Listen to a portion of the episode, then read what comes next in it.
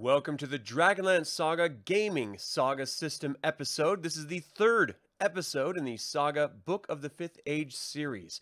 It is Kirinor Guildember the 19th, and my name is Adam. I am starting a Saga System Dragonlance 5th Age game this coming weekend, this Saturday.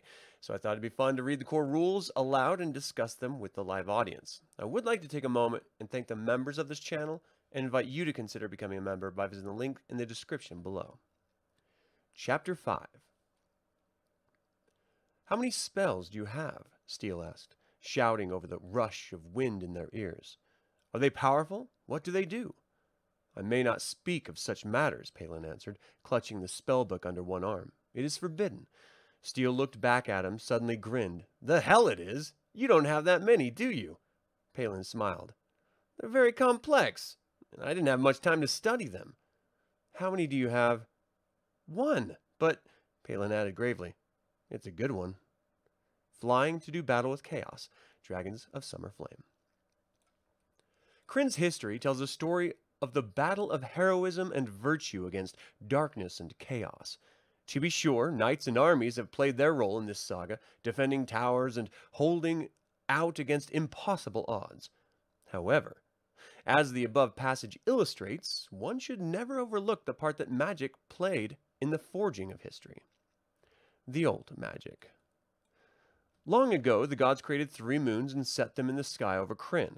Each of the three gods of magic, good, evil, and neutral, took one of these moons as an abode and gifted the world with his own special variety of magic. At the close of the Fourth Age, however, this triad of deities withdrew from the affairs of the mortal world along with the rest of Krynn's pantheon. In the wake of their departure, the world's magic seemed to flicker out like a candle flame snuffed by a sudden wind. In the last hours of the Fourth Age, Palin Majere, a young mage of the White Robes, felt terrified by the loss. Hesitating, he asked the great god Paladine, in the form of the wizard Fizban, whether any magic remained in the world. The god responded by saying, Not as you know it. There may be other magic. It's up to you to find it. Taking this advice to heart, Palin set about determining what supernatural powers might exist in a world without gods. In conjunction with the other members of the last conclave of wizards, he discovered that the newest magic of Krynn was also the oldest. When the god Reorx, I don't know why I said it like that, Reorx fashioned the world, all the gods imbued it with magical energies. It is this divine power that also gave life to the dragons and other magical creatures. When the gods departed in the wake of the Chaos War, their radiance remi- uh, remained behind. Though the powers of the priests and mages faded from the world, it lingered on. Compared to the orders of magic, which the gods taught their chosen mages during the Age of Dreams, this primordial power was difficult to harness and seemed much less powerful. It took three of the finest minds on Krynn, the Master of the Tower, the Archmage Palin Majere, and the mysterious Shadow Sorcerer, to master this arcane power. From this last conclave, knowledge of sorcery, as this new ancient magic became known, trickled out to the rest of the world. It did not take long for Palin to found a great Academy of Sorcery, where those interested in the magical arts could come to study under the skilled hands of master sorcerers. Chapter 3 of Dusk or Dawn offers more details on the academy. At the current time of the Fifth Age campaigns, the year 31 SC, only a handful of people understand the theory and practice of the new sorcery. Heroes who can wield this magic are practitioners of a rare and exciting art the new magic. Just as the Fifth Age is a time of primordial sorcery, so too is it an era shaped by the discovery of a new form of magic. Called mysticism by its practitioners, it is the power of life and the energy of the heart. Where some have called sorcery a cold and hard magic, mysticism remains generally warm and nurturing. Exactly when the powers of mysticism first manifested themselves on Krynn has become a subject of some debate. However, none argue the fact that it was the hero of the lance and priestess Goldmoon who first quantified and perfected the use of this power. After the departure of her goddess Mishakal, patron of healing, and the death of her husband and daughter, Goldmoon experienced an epiphany. She found the strength within herself to heal a young dwarf badly wounded in a battle between two green dragons.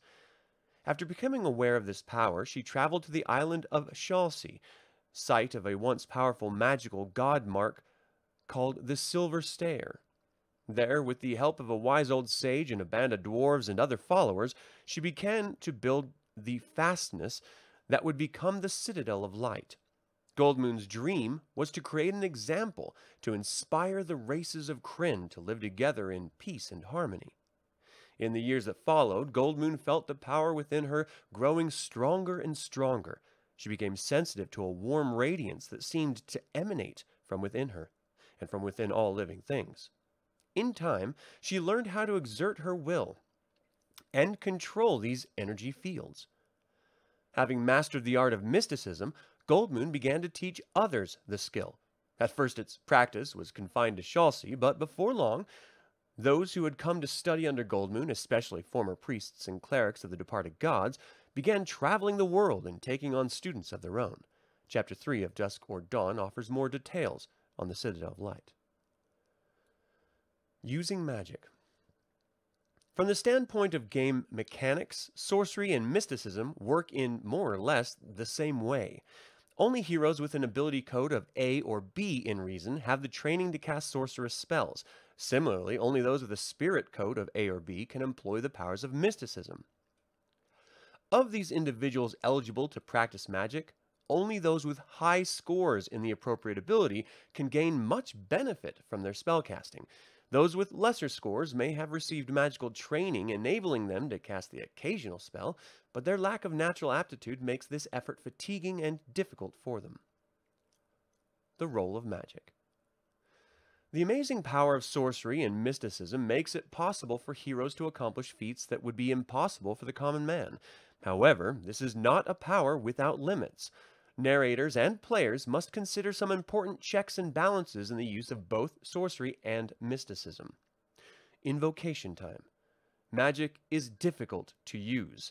Only heroes with exceptionally high ability scores and codes can cast spells fast enough to be effective.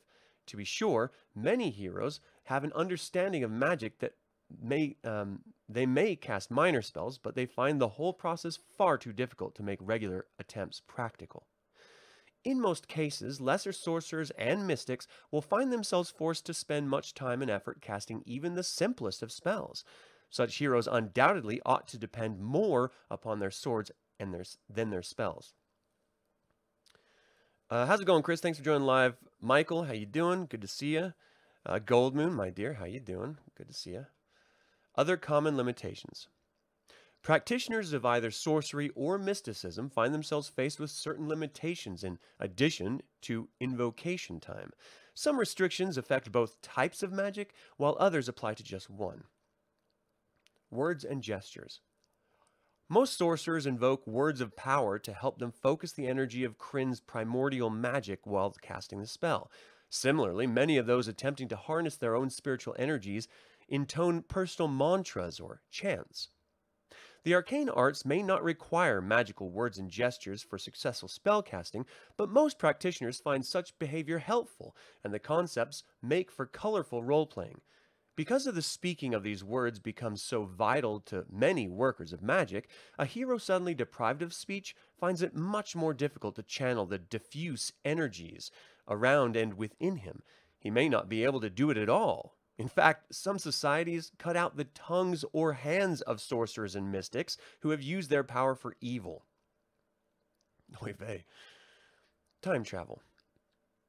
The river of time flows unendingly, often torrentially, from Krynn's past. The power of wizards from past ages actually tapped into this current, enabling others to travel in time. However, magic in the Fifth Age is not fueled by the machinations of the gods, as was the power of past ages. It is an integral part of a world moving forward in time from the dawn of all things. It is grounded in the spirits of those who live in the here and now. It moves with the world on its journey, never against it or beyond it. The cosmic forces that hold Krynn and its people to their path in the fabric of time and space also hold its arcane power to the same path. In short, magic cannot be used for any form of time travel. The closest spellcasters of the Fifth Age can come to traveling in time is using divination magic.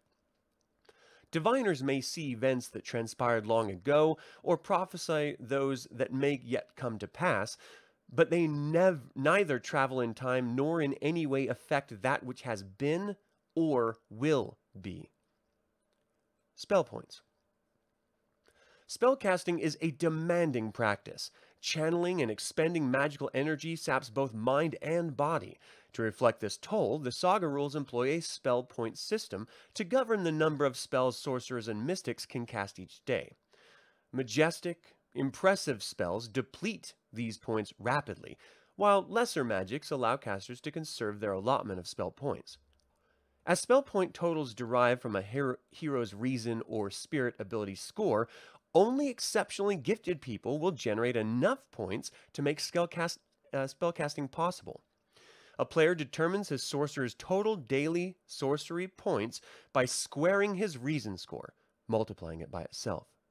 Thus, the great wizard Palin Majere with a reason of 10 has 100 points available to, available to him each day. 10 by 10. Players of Mystic squares uh, their hero's spirit score for their total daily mysticism points. Thus, a mystic with a spirit of 7 has 49 points available to him every day. Rare heroes with high reason and spirit scores accumulate both sorcery and mysticism points and therefore can wield both types of magic. How many spells can a hero cast with 100 or 49 points? The number of spell points required for casting is equal to the spell's difficulty rating, just like an action's difficulty, as explained in Chapter 3. Full details on the use and recovery of spell points are offered later in this chapter. Thank you, new guy, not Chris. I appreciate you, man. Into the last homies, you guys are just trying, trying. All right, the scope of sorcery.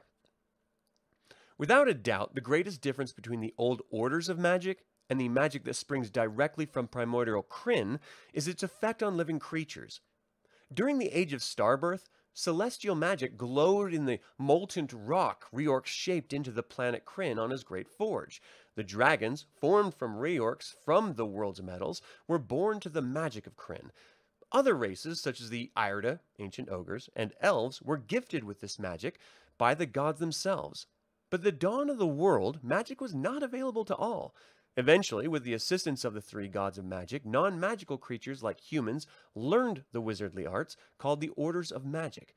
But now, without the gods to sustain their arcane orders, the magic born of the forge can no longer directly affect the living. Magical creatures like those mentioned above still enjoy the benefits of Krynn's primeval magic, but only according to their ancestral gifts, not according to their wills. No sorcerer in the fifth age can restore life to the dead, heal the wounded, read another's thoughts, or directly strike down the living. Without the touch of the gods, any effect that involves a mental or biological process remains beyond the reach of even the most powerful sorcerers. I want to uh, make a note on that too, really quick, if I may. No one dies unless there's a coup de grace and that extends to magic. So if you do 50 damage to someone with only uh, 10 points in their uh, hand of fate, and they have to expend their entire hand of fate in order to, you know, uh, even out that 50 points of damage, they still only fall unconscious. The only way you die in this game is if someone walks up while you're unconscious and puts a knife through your face or something like that, you know, a coup de grace. This limitation frustrates 5th Age sorcerers who remember casting such spells in the previous age. A good example is the simple charm spell Raistlin Majere once used on a gully dwarf maiden named Bupu. Because its magic affects the mind of its subject, this one simple spell lies utterly beyond the power of any sorcerer on Krynn today. Spells like the charm mentioned above are not unknown in the world, however. Certain items of magic created in the past age under the orders of high sorcery still retain their life related functions. Sorcerers wielding these items can perform magic they could not create on their own. In addition, individuals who have mastered the power of mysticism can wield such life magic quite readily. The scope of mysticism. The energy of the living spirit powers the forces of mysticism. This magic is created and renewed by processes of life and emotion and faith. To harness the energies living in himself, a mystic must achieve a state of inner harmony and emotional purity. When he has, the powers of mysticism can do wonders. Just as sorcery cannot affect the living, however, mysticism does not influence lifeless matter. No mystic can cause fire to spring from his fingertips or raise a wall of stone from the earth, but mystic magic can have profound effects on all living things. Casting spells. Using sorcery or mysticism requires the utmost concentration and mental effort by the spellcaster. Most adopt hand gestures and words of power or personal mantras to aid this con concentration. In game terms, casting a spell is an action just like breaking down a door or picking a lock. The action ability for all attempts at sorcery is reason, while mystic actions require spirit.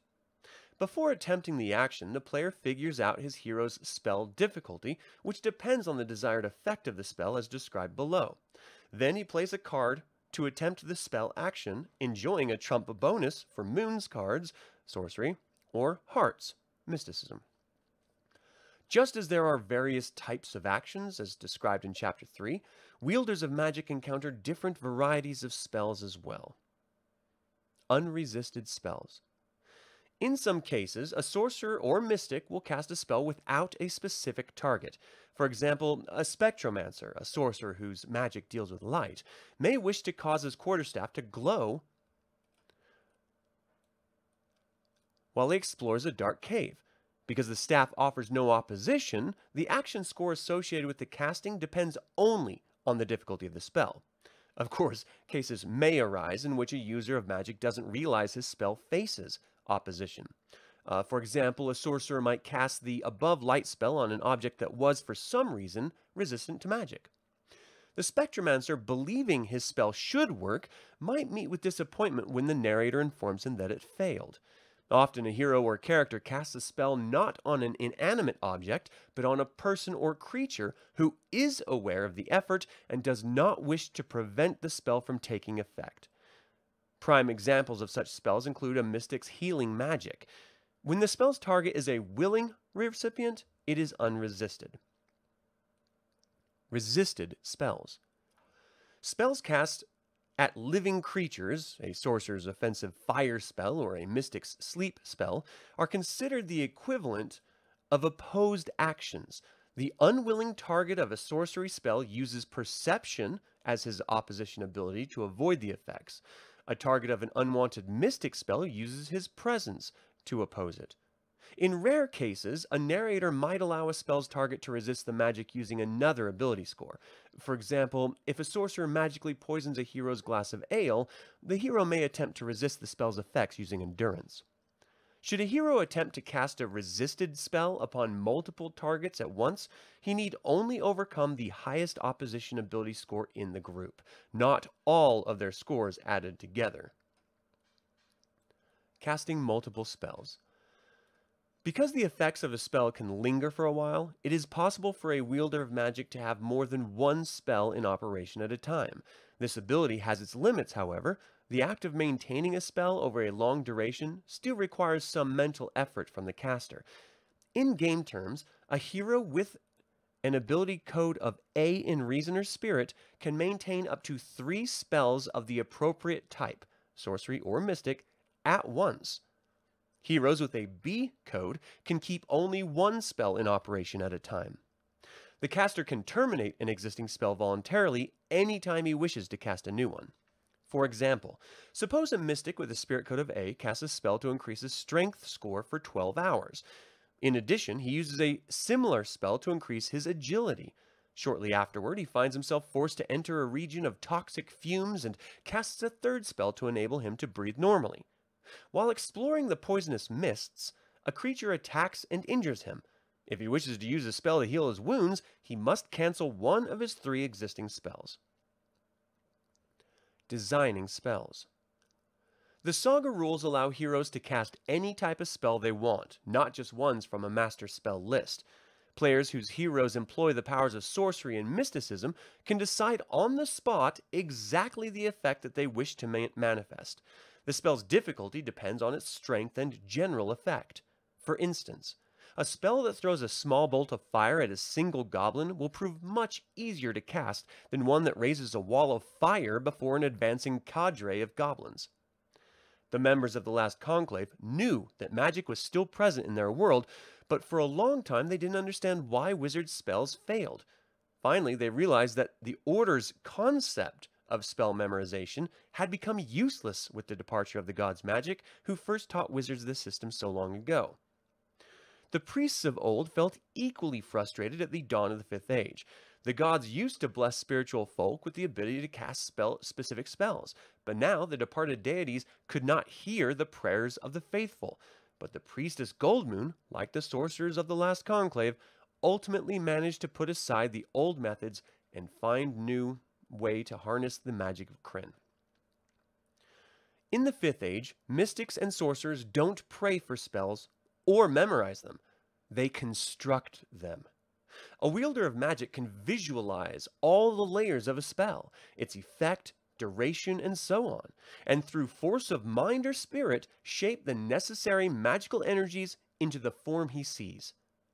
Today, the Citadel of Light and the Academy of Sorcery teach these internal constructionist techniques to the followers of their distinct disciplines. In game terms, a player builds his hero spell by electing its various properties I'm sorry, selecting its various properties from the tables in this section. Each property has a listed difficulty rating. By totaling the difficulties for each aspect of the spell, the player determines the spell's final difficulty in spell points. To succeed at a ca- spell casting action, the hero must achieve his total as his action score as well, higher if resisted. Of course, the lower the total difficulty score, the easier the spell is for someone to cast. Spellcasters should remember that most magic meets with resistance. Like opposed actions, it can be blocked by the target's abilities such as perception for sorceress spells or presence, mystic spells. So the caster should direct more spell points towards the casting than the spell's actual required total number of points. A complete spell must have each of the following properties an invocation time, an effect range, an area effect, a duration, and a spell effect. Step 1 Invocation time. The first and often most important property of every spell is the length of time it takes someone to cast it. Casting any spell requires some amount of invocation time, even if only a moment for a quick hand gesture or the utterance of a single word of power. The longer a sorcerer or mystic takes to invoke a spell, the easier it becomes to cast it correctly, therefore, the lower the difficulty rating. Those who try to rush their magic are prone to errors and mishaps. The following chart indicates the difficulty rating in spell points associated with the spell's invocation time. So you can see the chart here, invocation time and difficulty. An instantaneous spell costs more points than something that takes a half hour to, to cast. And that makes logical sense.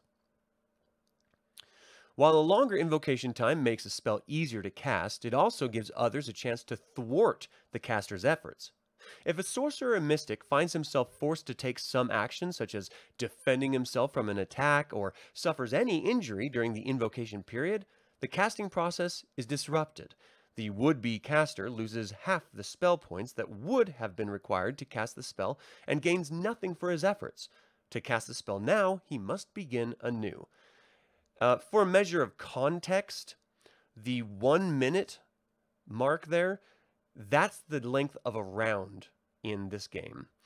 So uh, anything over one round is you know an entire combat situation. I mean 10 rounds is is a huge amount of time. 20 rounds is unheard of. So um, you're pretty much going to be locking into either your one minute or your instant in your uh, duration. Step two range. The second aspect casters must consider with every spell is its intended range spells require required to function at very long ranges carry a much greater chance of failure and demand more effort, spell points. For instance, healing a comrade's wound becomes much easier if you can lay your hands upon him than if you must heal him from some distance. And then you can see the range chart here with the uh, difficulty. So of course, if you can touch the person at personal range, it's only one point. But if you're, I mean, you gotta remember, artillery range is like miles away. So you can still heal people at that distance. It's just very difficult. Spells designed to function at personal range require the caster to actually touch the target. This range also applies to spells a hero casts upon himself. Yeah, so we just see the healers touching themselves all the time. Gets dirty real quick. Step 3 Duration. The effects of some spells are over almost as soon as they have begun, while others linger for minutes, even an hour after casting. Of course, the longer a caster expects a spell to remain in effect, the more difficult it becomes to cast. The chart below indicates the effect of a spell's duration on its casting difficulty. So we can see spell duration, instantaneous is one point. Of course, you know, it, it takes just a second. So that would be like an offensive in most cases. But if you want to, you know, buff up your strength or a friend's armor class or something, you know, it, in like a, a full encounter, then maybe the 15 minutes time frame would work best for you. In previous ages, priests and wizards cast spells known to last beyond the duration listed here. Such spells, however, benefited from the intercession of the three gods of magic or other deities. In the Age of Mortals, even the most potent wielders of magic cannot maintain a spell for more than an hour, though research on this matter continues at the Academy of Sorcery in the Citadel of Light. So there is a duration maximum here. And I think that's really important because another way of thinking about magic in this fifth age, they used to refer to it as wild magic. It is unreliable. Rumors circulate through the halls of the Academy and the Citadel of ways to cast spells that remain permanently in effect. However, no technique is known to have proven successful. Current methods allow casters to use magic to do a job, but then the energies dissipate again. Step 4 Area of Effect. The fourth aspect of a spell's design concerns the amount of area its effects cover. Spells designed to affect a single individual prone, uh, prove much easier to cast than those intended to destroy dozens. One of the three tables in this section can help players assign a difficulty rating to this spell property, depending on whether the spell targets individuals, a spatial area, or a period a certain amount of time from now. Group areas of effect. The chart on the next page is appropriate for spells that affect people from an individual to a group. The target uh, targets must remain more or less together, however, and not scattered across an open field. So it is kind of nice to know that you could buff the entire group, with, to use a gaming term, uh, with a spell. So you can see the individual versus the crowd. Place areas of effect. If the caster can better define a spell's area of effect in terms of spatial size, the player should consult the following chart to determine this property's difficulty rating. And so you can see, like, if you want to light up a whole room or flood it with water or something. Temporal areas of effect. Divination spells sometimes look into the future or past in their quest for information. In such cases, the number of hours or weeks a sorcerer has to reach backward or forward for the view dictates the spell's area of effect. Players should take care not to confuse a temporal area of effect with the spell's duration. For example, the table below shows that a spell designed to let a hero see what happened on a given spot an hour ago would have a difficulty rating of 2 points. The same spell used to see the events of a month before would cost 5 points. So you have your area of effect and your difficulty. I think this is a great way to use magic, by the way. Um, divination, like it's something that, as far as like characters and casters I've ever used in the past, it's sort of, uh, you know, like one of those disciplines you never really pay attention to. But if you're coming up onto a battle scene and you need to figure out what happened, this is the perfect way of figuring out exactly what happened. Or, or to figure out how someone died or who the murderer was. You could use divination to do that. Um, no, Michael. Spell points derive from the actual ability number, the score, and you times it by itself, that's how many spell points you have. It gets into healing them later on, but you regain them, I believe, one per hour, or all of them overnight, something like that. From time to time, spells may come along with more unusual areas of effect. In such cases, the narrator or player should use the above chart as guidelines to determine the difficulty. Step 5 Effect. The most difficult aspect of a spell to quantify is its effect. Nevertheless, the following tables provide appropriate difficulty ratings for various spell types. Numeric adjustments. When a character intends a spell to cause damage or offer defense against an attack, a player can rate the casting difficulty of its effects fairly easily. Whenever a spell's sole purpose is to adjust either a damage or defense rating in combat, the additional difficulty is dictated by the value of the adjustment either up or down, as indicated below. Spells designed to increase or decrease ability scores can use this chart too. So you can see doing 1 to 2 points of damage only takes 1 spell point, but doing 15 to 20 points of damage is 5 points. Why anyone would do 15 over 20 if it costs the exact same is beyond me, so I don't understand the whole range. You could just say up to 2, up to 5, up to 9. Because what kind of an asshole is going to say, I only want to do 1 point of damage? All right, you need to be smacked in the face. In most cases, spells designed to inflict damage on someone are not affected by armor or shields. This is important for both heroes and their enemies. Spells designed to inflict damage on someone are not affected by their armor or shields. Throwing a magical fireball at someone completely ignores their armor. That's huge. Because the only way to, to lower damage you take is by your armor. Thus, if a pyromancer, a sorcerer who specializes in fire spells, hurls a five point bolt of flame at an enemy, his target suffers five damage points, whether he's buck naked or wearing full plate armor. After all, magic works in mysterious ways. And it can't be overpowered because they only have a certain number of points, so they can only do so much. Healing spells. One of the most valuable aspects of mystic magic is its curative ability. In game terms, this effect takes the form of returning lost cards to a hero's hand or lost endurance points to a character. Remember, characters are NPCs, heroes are PCs. When a hero casts a spell intended to heal someone, the number of cards or endurance points to restore indicates the difficulty rating. After a mystic successfully casts a healing spell, the player of the wounded hero may draw a new card or cards from the Fate deck. So you can see healing one card or point is only one point difficulty, but five is five. However, the act of healing has its risks. Should the player of the healed hero happen to draw a dragon's card, a healing mishap has occurred. The Dragon's card indicates that this spell has proven exceptionally taxing for the Mystic. The healer must give up a number of mysticism points equal to the total value of the cards the player just drew to add to his Hand of Fate. This loss is in addition to the spell points he sacrificed to cast the spell in the first place. If the healer does not have enough mysticism points available to pay for these cards in a mishap, he suffers a number of damage points equal to the surplus card value. That's crazy. Thus, a healer might render himself unconscious by suffering a mishap while attempting to heal a seriously wounded individual. For example, that's awesome. Say Goldmoon uses a spell action to restore one card of damage to the injured Kender Belladonna. She must expend mysticism points equal to the spell's difficulty. For this example, say the total difficulty was 10 points.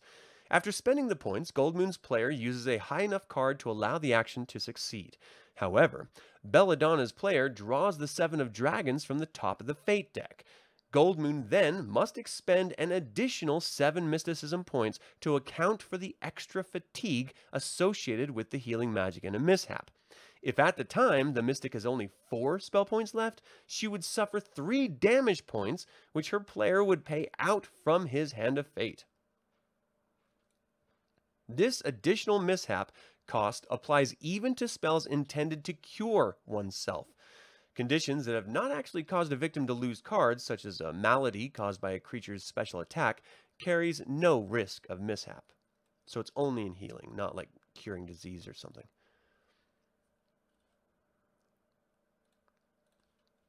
Other spell effects. If the spell effect does not seem as easily defined as the above examples, the narrator assigns it a difficulty rating based on his assessment of the spell's desired outcome. Most such magics are cast with injurious or otherwise negative purposes. The table below lists some general degrees of spell effects along with their associated numeric adjustments. The nature of the spell effect and the difficulty point. So irritating, troublesome, hindering, and uh, Obviously, the above terms are vague and subject to some interpretation. With a little experience, however, the narrator can learn to make these judgment calls easily. However, if no obvious difficulty level presents itself, the narrator can simply assign a spell effect to a difficulty of 2 or 3 points and get on with play. If the effects category doesn't seem to apply to a spell in question, just assign the property a minimum difficulty rating of 1 point. Yeah, this is rough because anything that's like damaging them well, that's five. You know, like if you're only doing one point of damage to them, then that's only one point. So, sample spells. The following two examples illustrate the process by which a wielder of magic casts a spell. The first typifies the use of an unresisted spell, an unopposed action. The second sample shows how to construct a spell to cast upon a resisting target. Just as warriors have favorite weapons, most sorcerers and mystics have preferred spells too. Those playing magic using heroes should keep copies of the spells they create to speed play. Billem's Bifrost Bridge. A force of draconians pursuing a group of heroes led by the young sorcerer Billem. The heroes come to a great fissure, which they must cross in order to escape. Billem, skilled in the ability to manipulate stone, furiously develops a magical solution to create a crystal bridge spanning the chasm. Time is of the essence, so Billem can afford to spend only one minute casting the spell, imparting a difficulty of 4. He wants to create the bridge right before him, melee range, difficulty of 2, and make it about the size of a large room, difficulty of 3. The bridge effects must last long enough for all the heroes to cross safely, but not so long that the Draconians could use it, Billem's player calls for a one minute duration, difficulty of 2. Lastly, the narrator decides that the general spell effect has already been accounted for by the area of effect requirement. He assigns the category the minimum difficulty of 1. The spell's total difficulty factor is Invocation, 1 minute 4, Range, Melee 2, aura, uh, Area, Larger Room 3, Duration, 1 minute 2, Spell Effect, Minimum 1, Total Difficulty 12. To successfully cast this unresisted spell, Billem must attempt a reason action with a difficulty rating of 12. As the spell faces no opposition, Billem's player knows exactly what action score he needs to make his spell take effect. Palin's Pyre. The following spell has one of the first that Palin Majere cast after he had begun to understand the use of primordial magic. While traveling south from Solace to the Tower of High Sorcery at Wayreth, Palin fell under attack by a troop of goblins. Unable to bargain with them, the wizard was forced to risk using the fire magic he did not fully understand in order to escape. Palin had to act fast, so he relied on an instantaneous invocation time, difficulty of 5. His targets had drawn close, melee range, difficulty of 2, but he had many to deal with, 10 targets, difficulty of 4.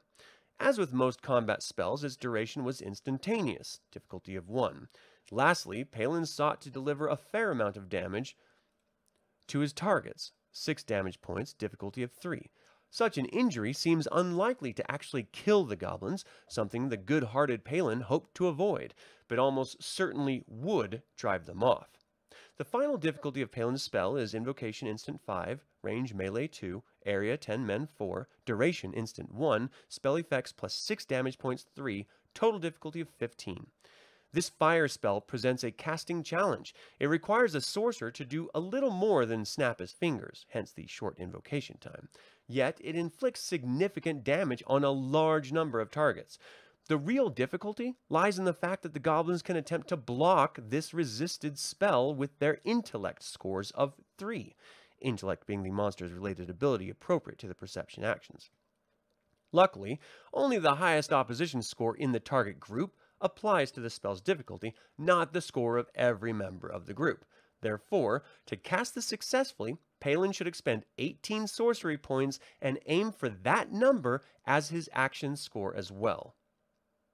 So I think it's important to, to reinforce this idea that even if you're casting a spell, the spell is going to reduce your spell points, but you still have to perform the action using your hand of fate and discarding a card. And you still have to go over the number of points that you just expended.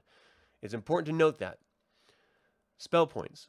Technically, every living creature has a small pool of magical energy to draw from the primordial magic of Krynn, sorcery, and the energy of life, mysticism. However, those without training in either of these magical arts cannot actually make use of it. The 5th Age game reflects this energy using the concept of spell points. As stated earlier, there are two types of spell points, sorcery points and mysticism points. A spellcaster's spell point total equals the square of his reason or spirit score, whichever is appropriate. Players can write in their hero's spell point totals in the empty boxes next to the appropriate ability on the hero sheet. The following table indicates the points provided by a given ability score. So you can either do the math yourself or just look at this chart here and it tells you if you have a 5, then you got 25 spell points. For characters and creatures with scores above 9, the progression on this chart continues. Thus, the number of sorcery points for a creature with a reason score of 15 equals 15 times 15, or 225 points. Clearly, very intelligent creatures like dragons can draw from immense magical reserves. Expending spell points. As heroes cast spells, they reduce the number of spell points available to them. The number of points it costs to cast a given spell is equal to the spell's difficulty rating, as described earlier. However, the opposition value of a resisting spell target is not included in the basic cost of the spell. To allow for resistance, a spellcaster should estimate how many points of opposition the spell faces and allot as many extra spell points as he feels necessary. So in this particular case, you can actually use spell points in addition to your Hand of Fate in order to overcome the opposition. So if they have a really high resistance, just throw in some extra spell points and you can probably overcome it. Regaining spell points. Using up all one's spell points means the mystic or sorcerer has exhausted his mental or spiritual reserve. An individual can channel, shape, and direct only so much magical energy in one day. At this point, he can cast no further spells until he has earned back a measure of his lost points. He can regain lost points at a flat rate of one sorcery and or one mysticism point per hour. If the spellcaster has access to both mystic and sorcerous magic, he can regain both at once. The hero regains points at the same rate whether he spends this time resist, uh, resting or fighting. Wow, that actually to, to get a dragon who has like 225 spell points, that's 225 hours before they can recharge. That's crazy. Heroes versus magic. Just as most heroes have spellcasting allies, they also may find themselves attacked by spellcasting enemies. Whether these foes are dragons, mad wizards, or other adventurers facing offensive magic can prove a crisis. Monsters and other characters use magic the same way that heroes do. However, just as these figures do not attempt combat actions, they also do not attempt formal spell actions. In keeping with the primacy of the hero in the game, the saga rules reverse the game mechanics governing spellcasting by a non-hero. When any non-hero launches a spell at a hero, the casting is reflected in the hero's attempts to avoid its effects. This action is resolved as follows. Avoid a spell. Difficulty, average 8. Action ability, perception or presence. Opposition ability, reason or spirit. Comments. A hero uses perception as the action ability to avoid a sorcerous spell and presence to resist mysticism. The difficulty may vary depending on the severity of the spell effect. Failure indicates that the spell has had its full effect, while success allows the hero to escape unscathed. Mishap. Not only has the spell taken effect on the hero, it also produces some unexpected and detrimental effect. For example, a blind spell might have knocked the hero off his feet in addition to blinding him. Schools of Sorcery The Academy's instructors divide the magic of sorcery into distinct fields known as schools. Spells belonging to the same school have similar properties. All the spells in the School of Transmutation, for example, deal with the use of magic to change one type of matter into another. The 11 schools do not remain wholly distinct from each other, however. Some spells do overlap. For example, a sorcerer could create a magical light either with spectromancy or through the auspices of the enchantment school. The challenge of harnessing the sorcerous magic makes it impossible for an individual to master more than a few of these branches. Anyone with the reason code of A is assumed to have mastered three schools of magic. Those with a B code can wield spells from a single school. A player selects the schools familiar to his sorcerer during hero creation. Once selected, they may not be changed. Players might find it advantageous to select complementary schools so they produce unique effects from these schools' combined properties. For instance, a spell that combines the schools of pyromancy, fire, and aeromancy, air, could produce a wall of smoke in an effect not otherwise available to a sorcerer. Or it could be like a really great microwave, right? Just make your dinner really quick. The schools of magic and their characteristics are described below. Aeromancy. The school of aeromancy, encompassing the spells of elemental air, can create anything from a breeze to a gale. Aeromancers might shroud their enemies in clouds of choking vapor, call up cloaking patches of dense fog, fly above the trees, or encase themselves in a bubble of air to travel underwater. Aeromancy also allows a sorcerer to affect the weather, at least to a limited extent. Such a dramatic action, however, proves very difficult because of its broad scale. Only the most powerful spellcasters can wield most weather magic. Cryomancy. Some sorcerers consider cryomancy nothing but a hybrid of aeromancy and hydromancy, water magic. However, such contenders cannot de deny the fact that a skilled cryomancer can accomplish feats no aeromancer or hydromancer could. He can manifest great cold and call into being large quantities of ice.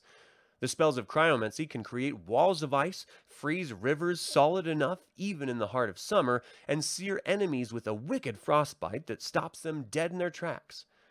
You can see in these descriptions how this also was the same system that they applied to uh, Marvel superheroes game. Because if you're a, you know, an X-Man, for example, you just choose one of these schools of magic and that's your superpower. Divination. Divination is one of the most widely practiced forms of magic on Krynn, Though through the use of primordial magic, a diviner attempts to gain information about the world around him. A spell of divination might allow him to see a magical aura or to note the presence of a trap in an otherwise harmless looking hallway. It even offers glimpses into the past and future. The trick of divination, uh, the trick to divination magic is knowing what to ask and when to ask it. Defining spells are not flawless, of course, and uh, divining, and they do not make a sorceress effectively omniscient. Because of sorcery's natural limitations, divination does not let a hero read another's mind. In addition, while a diviner might be able to see events of the past with great clarity, his visions of the future remain subject to change. They may not even come to pass at all. Indeed, many sages say that the very act of observing the future changes it course, we saw that in Star Wars. Electromancy. Few natural forces prove more powerful or widespread than electricity. From the devastating potential of a lightning strike to the all pervasive sting of a static spark, most people come into contact with the forces of electromancy every day. A skilled electromancer can unleash streams of lightning from his fingers to burn or terrify his enemies or he can summon a faint blue aura to charge or light to light his way in the night. Just a glowing person walking around. Enchantment. The magic of enchantment can imbue common objects with sorcerous energy. Heroes may well encounter a variety of enchantments during their adventures. Examples include an enchanted weapon offering a bonus to its damage rating, or an enchanted shield or suit of armor provides a bonus to its defensive rating. See, this is something that you know, smart players will definitely be picking up the enchantment so they can add bonuses to their armor and stuff. Enchantments can take many forms, however. Sorcerers could not limit them to combat, should not limit them to combat. A clever enchanter might use his power to cause the crystal on the end of his walking stick to glow. Oh, we've never seen that before. Effectively eliminating any need for a torch or lantern. Of course, at present, an enchanted item retains its magic for only as long as the spell's duration allows. Geomancy. Just as sorcerers can command the air above, so too can they make the earth below do their bidding. Geomancers are noted for their ability to draw great stone walls from the earth or cause the ground to turn into quicksand and uh, beneath their feet of their enemies. A geomancer's power can affect stone, earth, metals, and even gems and other crystals. No aspect of this geological world, even alloys such as steel, can resist this sorcerer's will. Hydromancy. The ability to manipulate all the life giving waters of the world appears most frequently within coastal communities, although hydromancy is not no- unknown in other regions. More than one tribe of desert barbarians exists only because one of its members can draw water from the arid ground. Hydromancers can prove quite valuable during ocean voyages, as their powers can cause swift currents to run beneath a ship, hastening it along its route. This reminds me of Avatar, actually. You guys ever watch that? Um, the Last Airbender. It's great. However, players should note that a Hydromancer's power affects only water in its liquid state.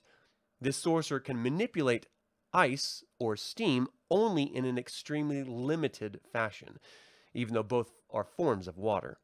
Something about the solid or vapor states makes this substance proof against the power of hydromancy. Of course, as ice melts or steam condenses, it becomes the tool of the hydromancer again. Pyromancy. Among the most ancient of mankind's tools is that of fire. For millennia, it has heated homes and driven away the beasts of the night. Is it any wonder that the magic of fire holds a particularly a particular fascination to sorcerers? The spell called Palin's Pyre, presented earlier in this chapter, exemplifies just some of the great potential of pyromancy. The power of pyromancer- pyromancers can uh, makes them among the flashiest of Ansalon's sorcerers.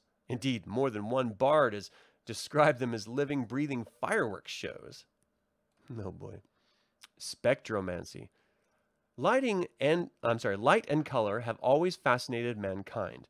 As such, the school of spectromancy numbers among these most commonly studied by young sorcerers. A spectromancer can create light, alter the color of existing radiances, and otherwise manipulate luminescences. In addition to simply creating or extinguishing sources of illumination, knowledge of spectromancy permits sorcerers to create images and illusions. While these phantasms remain nothing more than tricks of light and shadow, they can easily fool the unsuspecting. Some of the most common spells of illusion are those of invisibility. Summoning. Through the magic of summoning, a sorcerer can transport himself or others across distances by actually folding space. Those who have mastered such powers provide great service to adventurers and other traveling folk. See, that's someone healing themselves too much. Of course, transporting a large number of people any great distance can prove such an exhausting, time consuming, and difficult ordeal that few summoners embrace the challenge frequently. Sorcerers can combine the art of summoning with those of other schools to draw power magical creature uh, to draw powerful magical creatures into the world from various elemental planes of the universe. Whoa! For example, a character gifted with knowledge of both pyromancy and summoning might draw a living creature of fire. See chapter 6 into the world from the elemental plane of fire. Whoa! Whoa! Transmutation. The spells of transmutation involve magically manipulating unliving matter at its most basic level. While those with limited knowledge of this power can alter the structure of matter in only minor ways, a master transmuter can totally change the nature of an object. A sorcerer with a reason code of B who opts to study transmutation can induce only limited types of changes. He might transform one type of metal into another, for example, but he cannot change it into stone or glass. A true master of transmutation, one with a, a reason code, can alter the very nature of matter to some extent. The exact limit of his ability depends on which of the sorcerer's schools he had studied. For instance, one skilled in aeromancy, geomancy, and transmutation could turn a stone wall, something geomancy affects, into a cloud of fog, an aspect of aeromancy. Changes made with transmutation remain impermanent, however, every spell must include a duration. When these durations lapse, the transmutation reverses itself. Mystic Spheres The study and practice of mysticism requires a great deal of dedication and devotion. Those who would master it must look deep inside themselves, finding and tapping the energies that glow within them. As with sorcery, the magic of mysticism fits its various categories. Goldmoon and the other mystics of the Citadel of Light refer to these divisions as spheres, a holdover from the clerical magic of its previous ages. A hero or other character with a spirit code of B can draw upon the magic of but a single sphere. More powerful mystics, those with an ability code of A in spirit, may tap into three of these spheres. In both cases, the player selects the spheres at the time of hero creation and cannot change it afterward. As with sorcery, players can select complementary spheres whose combined magical properties can produce unique effects. The spheres of mystic magic and their properties are described below. Animism. Those with access to the powers of animism can commune with any living thing. By harnessing these forces, animists can communicate with and control the beasts and plants of the world. The animist can affect only natural creatures and plants, not those with magical powers. In addition, creatures with reason scores of more than two are immune to the magic of the sphere. Some people call animists druids, a term that actually describes the priest of nature from previous ages. While the name is not strictly accurate, the source of druidic power was not mystical. So many people misuse the term that most folk have no idea of its erroneous roots. Alteration. Heroes who have mastered the art of alteration can physically transform their bodies into the forms of other creatures. For example, an alter could assume the shape of another individual, an animal such as a horse, or even a creature like a wyvern. The addition, uh, in addition, alters can change the shape of someone else through casting alteration spells on another, uh, though casting alteration spells on another is harder than casting on oneself due to the increased range. When the mystic assumes his new shape or alters another, he must determine the new figure's physical ability scores. The total number of points assigned to the new form's strength, endurance, agility, and dexterity must equal the total of the altered individual's own scores. Thus, a hero with a score of 7 for each physical ability, a total of 28 points, should become a creature with scores of 5, 6, 8, and 9, also totaling 28. It's possible, though difficult, for a mystic to alter himself or another into a significantly larger or smaller creature. For every point the total of the figure's new physical score differs from his original total, either greater or less, the spell's difficulty rating goes up one point. Thus, to alter a 28 point hero above into a creature with physical numbers totaling 38 would add 10 points to the spell action's difficulty and hence its cost in mystic points an individual's mental ability scores remains unchanged by any alteration. The same is true of his ability codes, although the nature of the new form may prevent him from using certain weapons or wearing armor. Once a change has taken place, it remains in effect for the duration of the spell, as selected by the mystic, or until the caster opts to cancel it. If the altered individual dies or falls unconscious, he reverts to his true form, an altered individual can regain, uh, retain his new shape even during sleep. However, a mystic who altered himself cannot maintain his new form during magically induced slumber, as this effect blocks his concentration, causing him to assume his true form. Only mystics with an ability code of A in spirit have skill enough to assume the shape of a specific creature.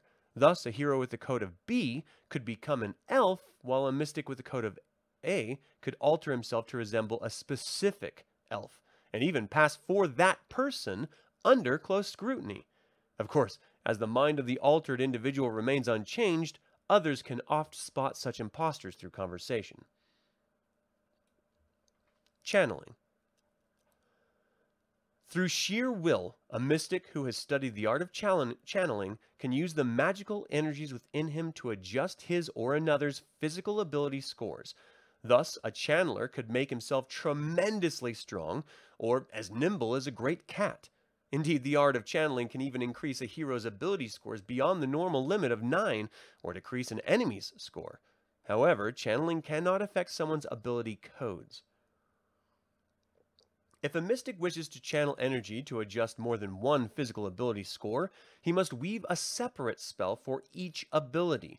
Thus, a hero could not use a single spell to increase his strength and agility.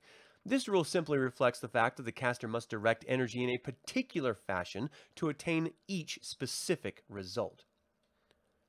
Healing. Among the most potent of the mystic's arts is the ability to heal wounds, cure disease, and otherwise combat the ills of the world. This healing art can save lives, but it does have its perils. Any attempt to heal might bring about a mishap, which could exhaust or even injure the mystic. See the Designing Spells section of this chapter for more on the healing mishap. Players should also note that healers can never use this sphere of magic to inflict harm. Actually causing physical damage with mysticism is an aspect of necromancy. Is that Goldmoon? Meditation. The sphere of meditation allows a hero to alter his or another's mental ability scores. In almost every way, the work of meditators mirrors that of channelers, including the use of a single spell to adjust each separate score. One important factor to remember about the art of meditation is that a mystic cannot use it to affect his or another's number of spell points. Using meditation to increase or decrease a reason or spirit score does not change the individual's total number of available spell points. Such increases do make it easier to cast spells, of course. A higher score in the spellcasting action ability improves the spellcaster's chance of, chance of reaching his required action score. As with channeling, mastery of um, yeah, mastery of meditation can allow a hero to increase a mental ability score beyond 9 points, but cannot affect a hero's or character's ability codes. Mentalism. Among the most interesting aspects of mysticism taught at the Citadel of Light is the skill of mentalism, or, as many people call it, telepathy. A hero skilled in mentalism can project his own thoughts into the minds of others, in addition, he may attempt to read the thoughts and memories of another, often learning valuable unspoken facts. Those of the spirit code of B can read and send thoughts, but cannot attempt to change memories, induce hallucinations, or subjugate another's will. These latter powers are reserved for true masters of this mystical art, those with a code of A. Necromancy. The mere utterance of the word necromancy sends shivers down the spine of the bravest warrior. If there is a forbidden art in the world of Krynn, it is this blackest of black magics. Black, black, black, number one. Mystics who have mastered the sphere of necromancy deal in the very essence of life and death. They can wound their enemies, sap their vital energies, or cause them to simply drop dead. By the same token, they can infuse a corpse with a sort of pseudo life forcing it to rise as a zombie. Obviously, Goldmoon and her followers never practice this dark art. Only heroes who have special permission from the narrator, such as the Skull Knights of Takhisis, can opt to study necromancy. Sensitivity. The sphere of sensitivity gives mystics powers similar to the divination abilities of sorcerers.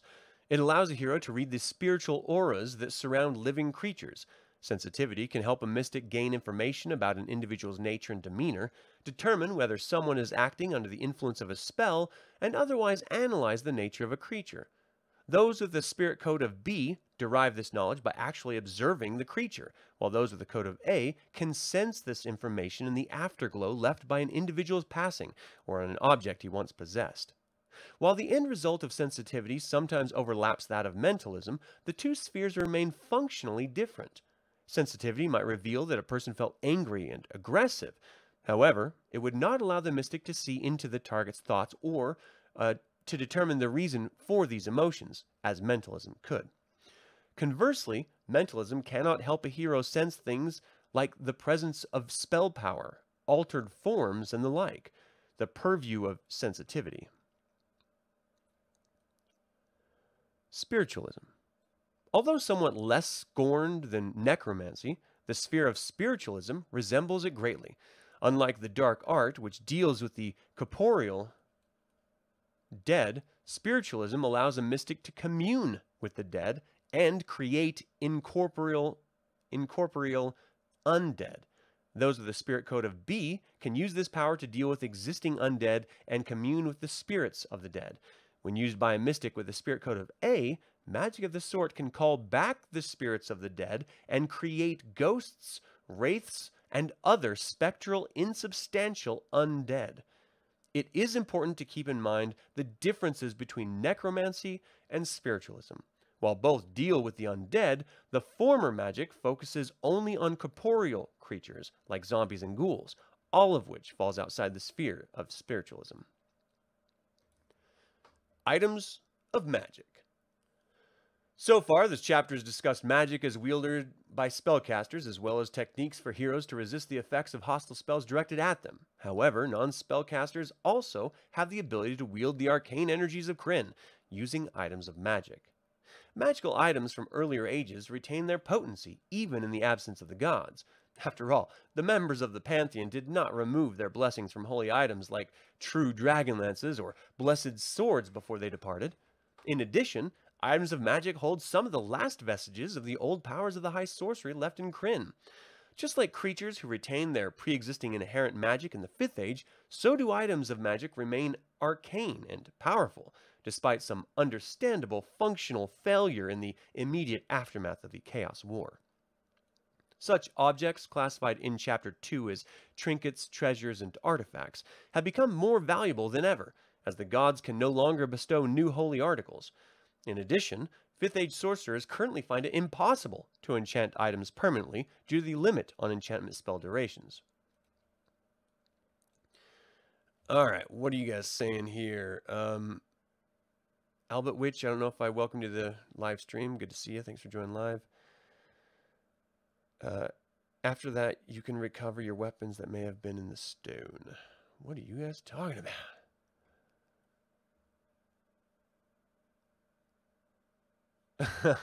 I am talking to Goldmoon specifically.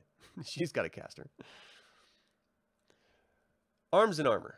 Throughout the world are scattered various magical weapons, suits of armor, and shields. These range from slightly enchanted daggers that can provide a mild advantage in combat to mighty artifacts like the great dragon lances themselves. Each of these articles is unique with its own powers, history, or legend. Many have names such as Sturm Brightblade's family sword, the Brightblade, and Tasslehoff Burrfoot's special dagger, Rabbit Slayer. All magical weapons or armor have a numeric bonus. This modifier applies to both the action card a player discards while using his while his hero uses it, and the damage or defense rating of the item itself. Thus, if a magical suit of armor bears a minus 2 bonus, it will add 2 more points to an action card played to resist an attack and stop 2 damage points more than normal armor of the same type. Obviously, the more power a holy weapon or piece of magical armor has, the more successful its wielder will enjoy in battle and thus the greater the fame of the item. Therefore, the people of Ansalon generally rate magical weapons and armor by the caliber of their associated legends and stories. Items of distinction. An item of distinction, a trinket, enjoys only a minor reputation. Its fame probably is spread no further than one city or similar region. Such an item gives its owner a plus or minus 2 bonus when used in combat. Thus, a longsword of distinction would have a plus 9 damage rating instead of the plus 7 normally associated with such a weapon. See the arms and armor chart in Appendix 2. Items of renown. Items of renown quite well known and powerful trinkets are often associated with minor heroes. Such items generally prove familiar to most of the people in a specific realm. These objects carry a plus or minus 4 bonus. Therefore, Chainmail of Renown offers a defense rating of minus 7, while a Dagger of Renown has a damage rating of plus 6. Items of Fame. An item of fame is so well known, its reputation is spread throughout several realms or among all members of a given race. Anyone using a treasure of this type is entitled to a bonus of plus or minus 6. A good example of such an item is the axe wielded by the dwarf prophet Severus Stonehand in reclaiming the city of Thorbardin just a few years ago. This weapon, called Avenger, is known to all of Ansalon's dwarves. Some have even written songs recounting Stonehand's remarkable battles against the plague-ridden Zhakar dwarves. In combat, this battle axe of fame has a damage rating of plus 12 instead of an axe's normal plus 6. Items of glory. Amongst the rarest magical treasures are items of glory, generally known to the inhabitants of an entire continent. All in Ansalon will know a weapon of glory when they see it employed. The defense rating of shields or armors of glory is 8 points higher than the normal for the item. Thus, a suit of chainmail of glory would have a defense rating of minus 11. The dwarven hammer of Kharas, or of similar enchantment, has a damage rating of plus 17. That's insane. Items of legend, legend, legend, legend. You actually hear echoes whenever you call these items out. The most powerful of magical items on Krynn are items of legend. Very few in number, but known on sight by nearly everyone on the planet. Examples of such artifacts include the mighty dragon lances so instrumental in the outcome of the War of the Lance, and the sword and shield used by the great Huma Dragonbane in his battle with the Dark Queen. A legendary weapon offers a bonus of plus or minus 10 points to its damage rating, with a similar improvement applied to the defense rating of such armor or shields. Thus, the broadsword wielded by Huma would have a damage rating of plus 16, while the plate armor of the Great Knight would provide a defense rating of minus 15. Special abilities. In some cases, a magical weapon, enchanted suit of armor, or a mystical shield has other powers besides an increased damage or defense rating. Narrators should stretch their imagination to make each magic item they introduce into a campaign unique. Adding a special ability or two is an ideal start. Consider these examples. Dragon Lances. The mightiest weapons against dragons are also the most famous and deadliest artifacts known on Krynn. Normal Dragonlance come in two varieties, lesser and greater. A third type remains in Ansalon only in lore. The special abilities of these weapons of legend increases their powers in combat against dragons, their intended foes. Lesser Dragonlance. This legendary artifact, with a damage rating of plus 16, a base of plus 6, and a plus 10 enchantment, is considered a heavy weapon, intended for use by foot soldiers. If a hero uses it against a dragon, he doubles its damage rating and the bonus it gives the attack action card for a damage rating of 32, plus 32. Wow. Greater Dragonlance. Larger than the Footman's Lance described above, a Greater Dragonlance has a damage rating of plus 19, derived from its bonus of plus 10 and its base of plus 9. Mounted lances rank 3 point higher than normal lances. This weapon is designed for a mounted dragon rider. It cannot be employed by someone on foot against a dragon. The weapon's damage rating doubles to plus 38. All right, could you use a greater Dragonlance if.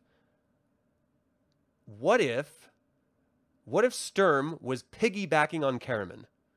Could he use a greater Dragonlance? true Dragonlance. The only weapon more powerful than those above is a true Dragonlance. According to legend, such a weapon, either lesser or greater, must be forged by a smith bearing the legendary silver arm of Ergoth and using the hammer of Kharas. As true dragonlances require the blessing of Paladine, none may be forced in the none may be forged in the fifth age. The last true dragonlances were believed lost in the battle of the Rift at the close of the Chaos War. Such a weapon has double the normal bonus associated with the type of dragonlance. Woof.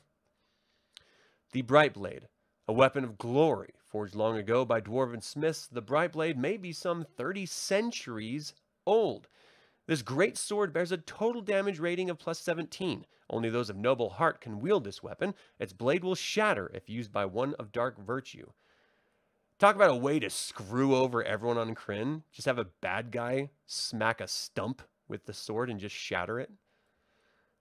The special runes that mark the Brightblade may make any card played for a presence action trump. A hero also can command the sword to radiate light that illuminates a 50 foot radius. Lastly, the bright blade glows with an aura of magical protection that provides the wielder with a defense rating of minus 3. As this defense uh, supplements that provided by the hero's armor, a champion with chainmail and the bright blade has a total defense of minus 6.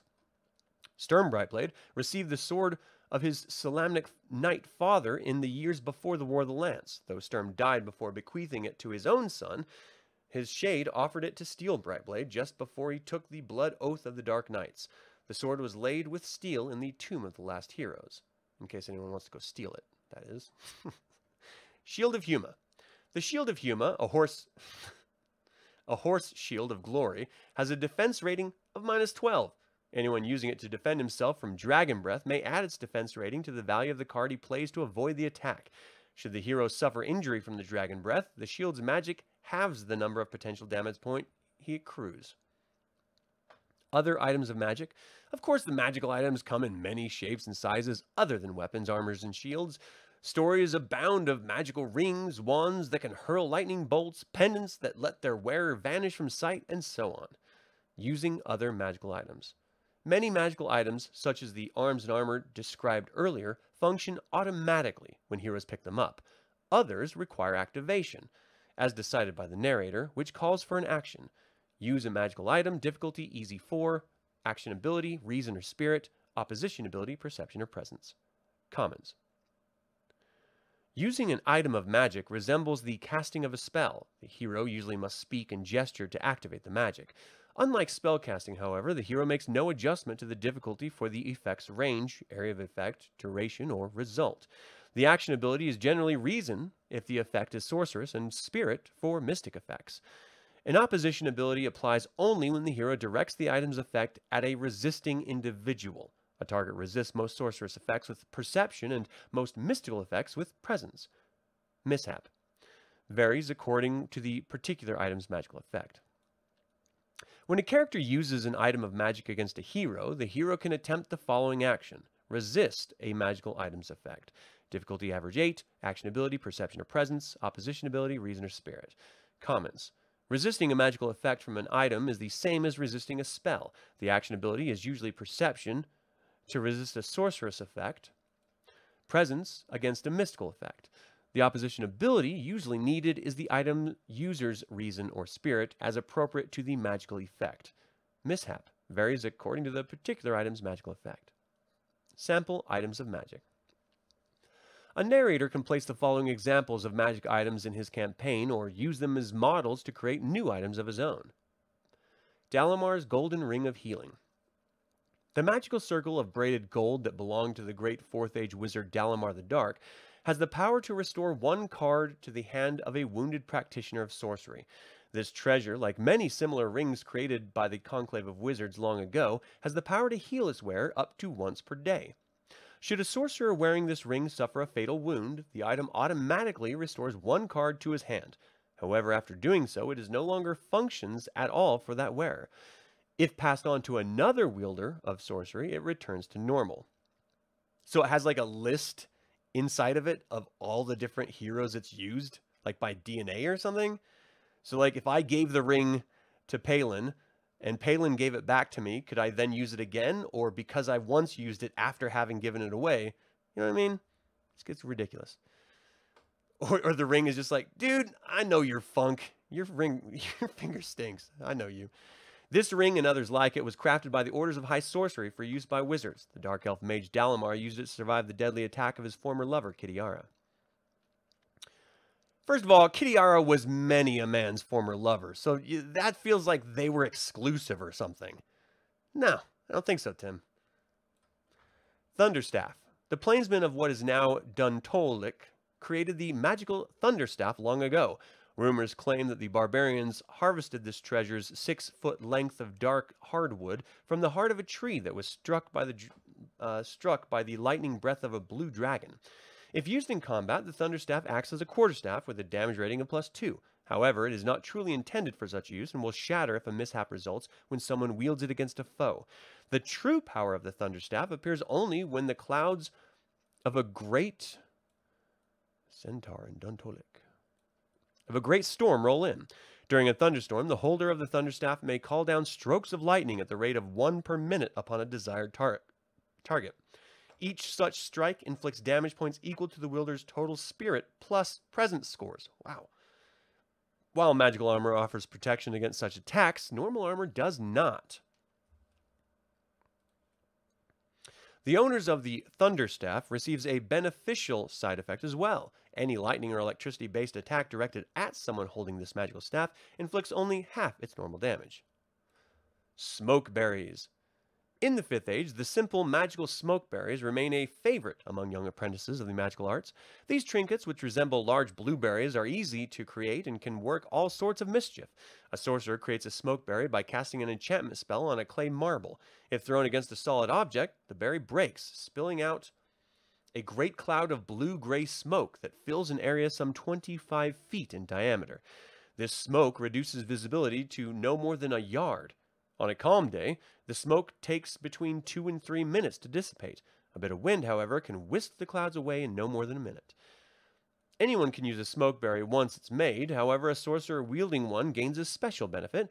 He can drop the berry but delay the explosion as desired um, a, a desired amount of time if he makes a successful action to use this magical item. See the previous page.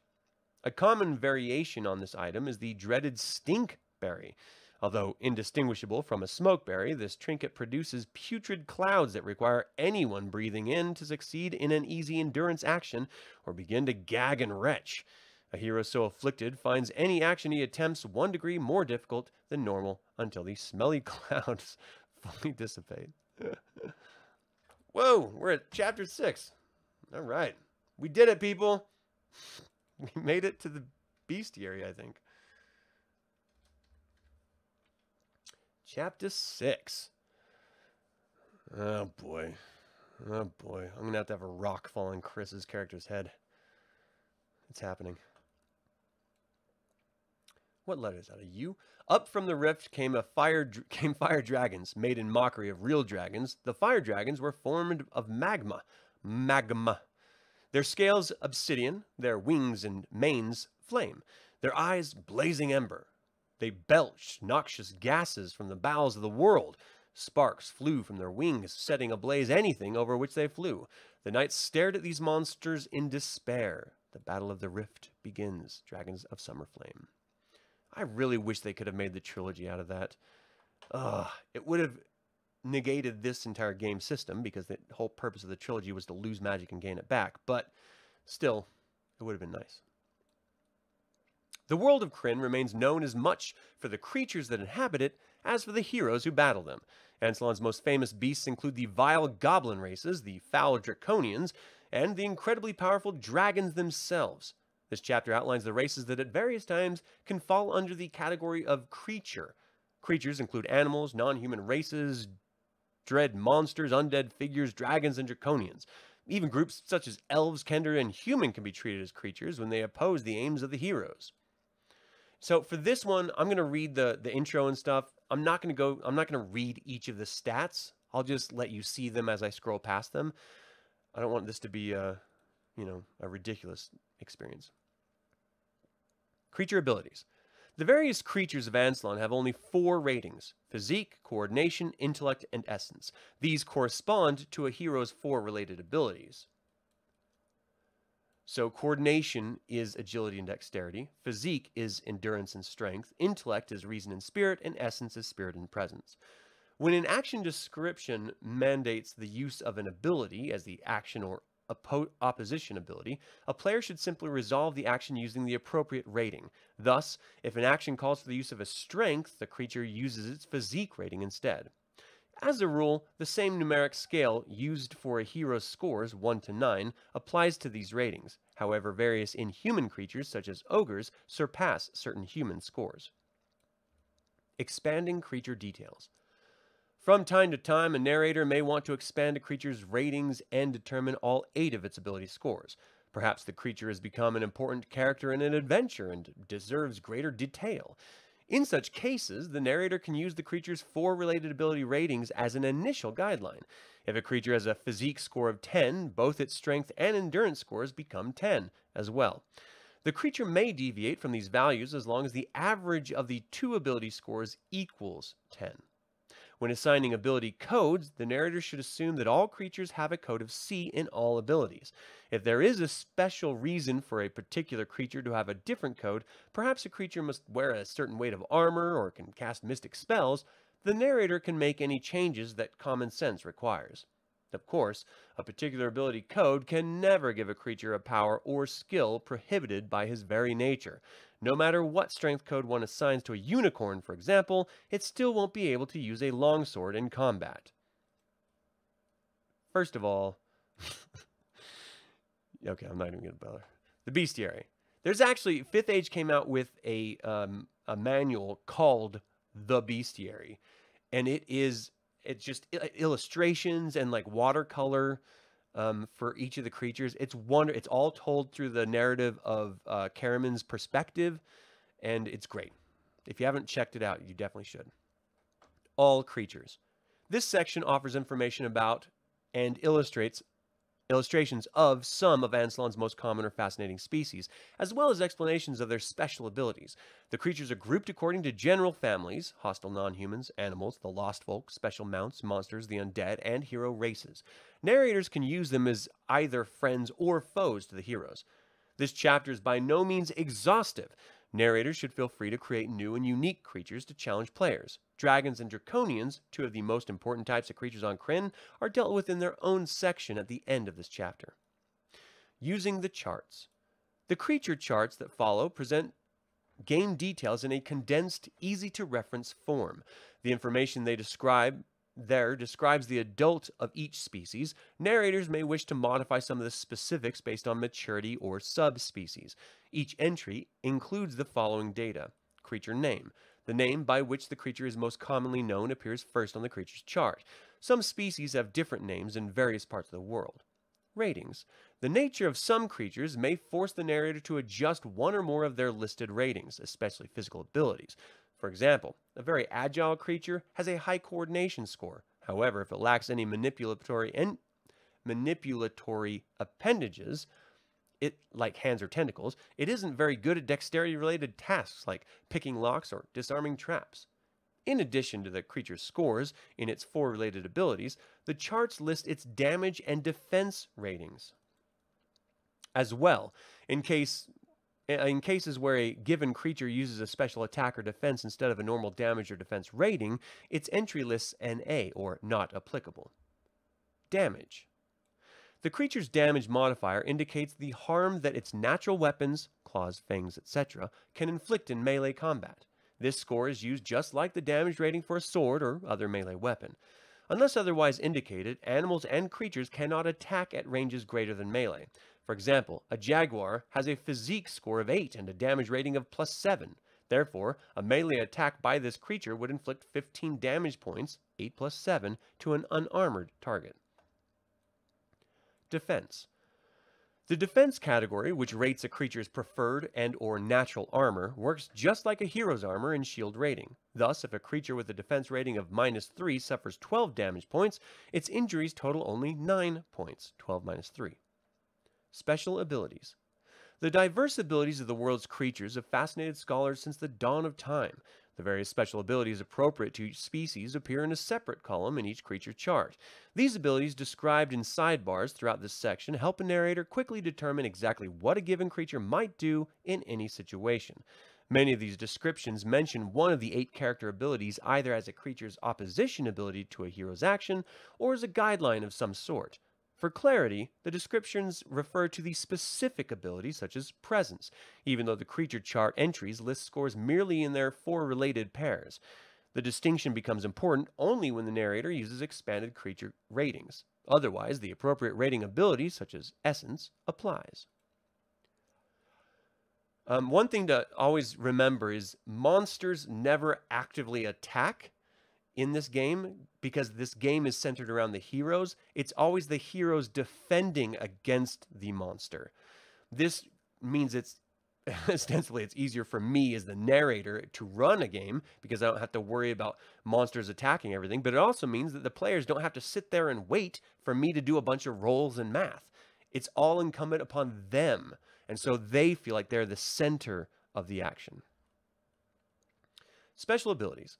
The descriptions of offensive abilities use the term attack to describe their effects in combat. This is merely a term of convenience. Any of the abilities could be used against the heroes in a foe's counter attack, and often are. Aeromancy. See the Aeromancy School of Sorcery. Alteration. See the Alteration Mystic Sphere. In some cases, a limit on this ability may be indicated parenthetically. For example, a creature with this listing Alteration Avian could assume only bird-like forms. Animism see the animism mystic sphere. As with alteration, an entry might note a parenthetical limitation like animism avian. Aura, an attack form or other ability described as an aura affects all creatures at melee range. Thus, everyone that comes within melee range of a creature with a fear aura becomes affected by the fear special ability. A narrator would then turn to the fear description later in this section for details on this aura's exact effects. Camouflage. The difficulty of surprise, uh, surprising a creature with the camouflage ability, or avoiding surprise from one, becomes one degree higher than normal for the action. In most cases, the action is challenging against such a creature. In addition, camouflage allows the creature to encounter a group of heroes one range closer than the terrain type would normally demand, but never closer than melee range. Charm. Anyone affected by a charm attack must succeed in an average spirit presence action to avoid falling under the control of his attacker. A charmed creature obeys all instructions the attacker gives him until the control is lifted, either voluntarily or through the charmer's death. A creature can charm a number of individuals equal to its spirit score at once. It can control no more than that number at any given time. Crush. A hero suffers additional damage when a mishap occurs during an attack against or defense from a creature with the Crush ability. In either case, the extra damage inflicted equals the creature's strength score. Shields cannot protect a hero from crushing attacks. Cryomancy. See the Cryomancy School of Sorcery. Death. Some creatures can instantly strike a living creature dead. When such a death occurs, the, lar- the target of the attack must make a successful average endurance spirit action or be instantly slain. Ah, ah, ah. A hero so destroyed can be revived only through the most powerful mystic spells. Despair. When a hero falls under the attack by a creature with this ability to cause despair, he must succeed in an average presence or spirit action, or find himself smothered in gloom and depression. While mired in the despair, the hero suffers the effects of the paralyze ability. See description later in this section. Dive. Many flying creatures hunt by diving from great altitudes onto their prey. Certain airborne creatures may begin a dive from either far missile or artillery range. The range of this encounter changes instantly to melee as the flyer swoops down upon its target. During the dive, the flyer may attempt a ranged attack, such as one using fiery breath. Defenders who are aware of the creatures diving toward them may employ missiles or thrown weapons during the dive, but the difficulty associated with such an attack increases to one degree above normal. At the end of the dive, the flyer receives a free melee attack. The hero can defend himself but cannot attack the creature. Normal melee combat then can begin. Narrators and players should note that this ability is similar but not identical to... Wait, didn't it say it continues? Didn't it say it continued? Continued on page 96. Uh, this is 94, 95, 96 the dive attack ability of dragons. See the dragon section later in this chapter. Drain. Drain attacks number among the most dreadful special abilities an adventurer might encounter in a creature. This ability actually reduces one or more of a hero's ability scores. A character suffering a drain attack must attempt an average action to resist it, using his ability to be drained as the action ability, opposing the same trait in the attacker. Thus, avoiding a strength drain attack calls for a hero to make a successful average strength strength action. A hero who fails in this action loses a point from the specified ability score. This loss is permanent, although a powerful spell can cast by a mystic can be able to restore the hero to normal, at least temporarily. Some creatures can make more than one type of draining attack. In such a case, the player should attempt to avoid both drain attempts separately. Fear. A hero inflicted, affected by a creature's magical fear attack must succeed in an average presence spirit action to resist it. Should he fail, the hero finds himself overcome with fear and must flee the encounter at once. He may attempt no other action but retreat until the fear is lifted from him. Magical fear lasts for one hour after the hero has lost sight of the creature that frightened him. A fear's special ability differs from the natural ability of dragons to instill fear in those who see them. This dragon awe is described in the section on dragons. Geomancy. See Geomancy School of Sorcery. Hydromancy. See Hydromancy School of Sorcery. 798. Immune to. Many creatures seem highly resistant to certain forms of magic or mundane attacks. For example, an ice bear is immune to an attack that de uh, depends upon cold or ice to inflict damage. Thus, it becomes all but impossible to harm an ice bear with magic from the Sorcerer's School of Cryomancy. Other creatures might be immune to metal weapons, fire, or heat-based attacks, and so on. Infect. Some loathsome, filthy creatures carry terrible diseases with them. Any hero who fails to defend himself from a creature with an infect ability must succeed in an average endurance, strength, action, or become diseased.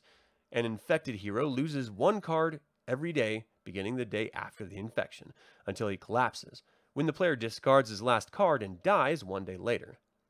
Usually, only mysticism can cure such an infection. Kick. One of the more common attacks of equines and similar creatures is a powerful kick delivered with the hind legs. Players and narrators should treat such a kick as a free second attack that inflicts the same number of damage points associated with the creature's other melee strikes. A creature cannot attempt to kick the same person it has just made its normal melee attack against, however. It will usually kick only when under attack by more than one individual. Lightning. Some amazing creatures, from the electric eel to the blue dragon, can generate strong electrical charges. Any hero attacked by lightning suffers damage points equal to the creature's strength score unless he succeeded in an average agility, dexterity action. And to remind everyone, um, the first title here, agility, is what the hero uses to defend, and dexterity is what he's using the enemy's dexterity to defend against.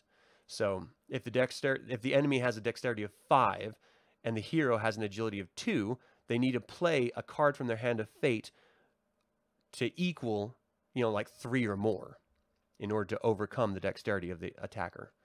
So let's go to 100. Meditation, see the meditation mystic sphere. Mentalism, see the mentalism mystic sphere. Missile weapons. The listing for some creatures, mostly humanoids, indicate the use of missile weapons. Such beings can attack at both near and far missile ranges, not merely at melee range. Heroes attempt to avoid these attacks as they would any missile fire. However, for simplicity's sake, a successful attack inflicts damage points equal to the creature's melee attack, regardless of the missile weapon used. Humanoids with this ability frequently wield missile weapons such as bows, crossbows, and so on. In some cases, a creature might employ a natural missile weapon, such as a porcupine shooting quills. It is assumed that the creature with missile weapons can attempt normal melee attacks as well. Any creature that can use missile weapons can use thrown weapons also. Musk. That's right. To mark their territory, animals in the wild commonly spray scented musk. In some creatures, this ability has evolved into a powerful weapon. I wore my kilt to uh, a buddy's gaming night, and we were playing Cards Against Humanity, and I had like this high chair that I was sitting on in my kilt, and I was going regimental, and I could smell my own fucking musk. Like I'd showered the day. I don't know what was going on, but it was so bad. I like uh, leaned over to the guy next to me. I was like, "Can you smell my musk?" And he was like, "Yeah, dude, I've been dealing with it for a while. Can you just keep your legs closed?" It's pretty gross. Anyone with a normal sense of smell who is subject to a musk attack must succeed in an average endurance strength action to avoid becoming ill. The action is easy for those with a diminished sense of smell. A hero who fails becomes nauseated. No card played by a nauseated character is ever trump. The effect of a musk attack is even worse for a victim with an acute sense of smell. In addition to losing his trump bonus, he must attempt all his actions as if they were one degree more difficult than normal until he gets rid of the odor in his clothes or person. All right, 102. Washing off the musk is a time-consuming process. It takes 10 minutes per attacker's strength point to wash off the scent.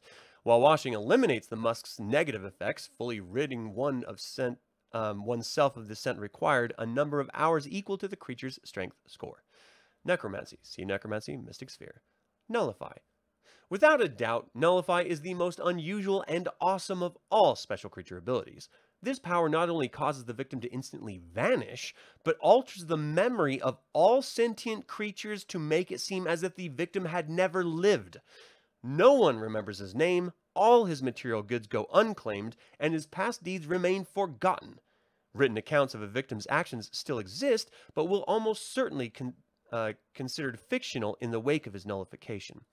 Only Shadow and Frost Wights, spawned by the Chaos God in the last days of the Fourth Age, wield this incredible power. To avoid being swept out of existence by the touch of such a creature, a hero under attack must make a successful average presence or spirit action.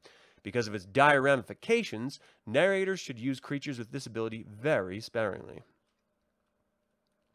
Paralyze. The Paralyze ability can prove far more deadly than one initially might think, for it leaves a victim utterly defenseless. To escape a paralysis attack, a hero must succeed in average endurance, strength, action. Failure immobilizes him for a number of minutes equal to the attacker's endurance score. While paralyzed, a hero cannot attempt to defend himself from any assault. Someone with the appropriate talents can free a hero from paralysis using mysticism. A hero paralyzed by the despair ability of a Shadow Wight can break free by making a successful daunting, spirit, or presence action. Petrify. Perhaps the best known creature with the ability to petrify remains the snake haired Gorgon, a target of petrification. Where is it? Is instantly turned to stone and hence slain, unless he succeeds at an average endurance strength action. Only one skilled in both mysticism and sorcery can muster the magical energies needed to reverse a transformation to stone. Poison. Nature equipped many creatures with poison to help them defend themselves. Anyone who suffers damage from an attack made by a poisonous creature must succeed in an average endurance strength action or find himself injected with toxin. While the outward manifestations of the poison may vary, the game effect is always the same. Starting the minute after he was affected, the hero's player gives up one card from his hand every minute. Whoa! When he loses his last card, the hero collapses. A minute later, dies. Oh man. Prompt first aid can help a victim cling to life, but only mystic healing can save a poisoned hero. Holy mama. Pounce. Any attempt to avoid surprise by a creature who can pounce becomes one degree more difficult than normal. If the creature attains surprise, two things happen. First, the encounter begins at melee range, regardless of the train type or other factors. Second, the creature instantly springs on its victim, closing to personal range and making a free melee attack. The victim of a pounce cannot attempt to defend himself from this attack. Pyromancy. See the Pyromancy School of Sorcery. Rake. When certain creatures enter combat, they follow their normal melee attack by raking their victim with rear claws or other natural weapons. This ability is most commonly found among Ansalon's great cats like leopards and tigers. If a creature with this rake ability closes to personal range with its foe, it can attack twice in each combat exchange. The first blow represents its normal melee attack, while the second is a raking assault. A creature may rake its target during each exchange of blows as long as it remains at personal range. Wow. Regenerate. The defensive ability to regenerate can make a creature far more deadly than it appears. A regenerating creature gains uh, regains 3 damage points per minute. However, regeneration cannot occur after death. Sensitivity. See the sensitivity, Mystic Sphere. Spit. Some creatures can spit. I I think all creatures can spit. Either poison, oh, that's different, or acid at foes. Although they are by no means the only special weapons of this type. A creature can spit at any one single individual and only at melee range. To dodge this assault, a hero must succeed in an average agility dexterity action. The creature can make a normal melee attack against one target and spit at another during the same exchange.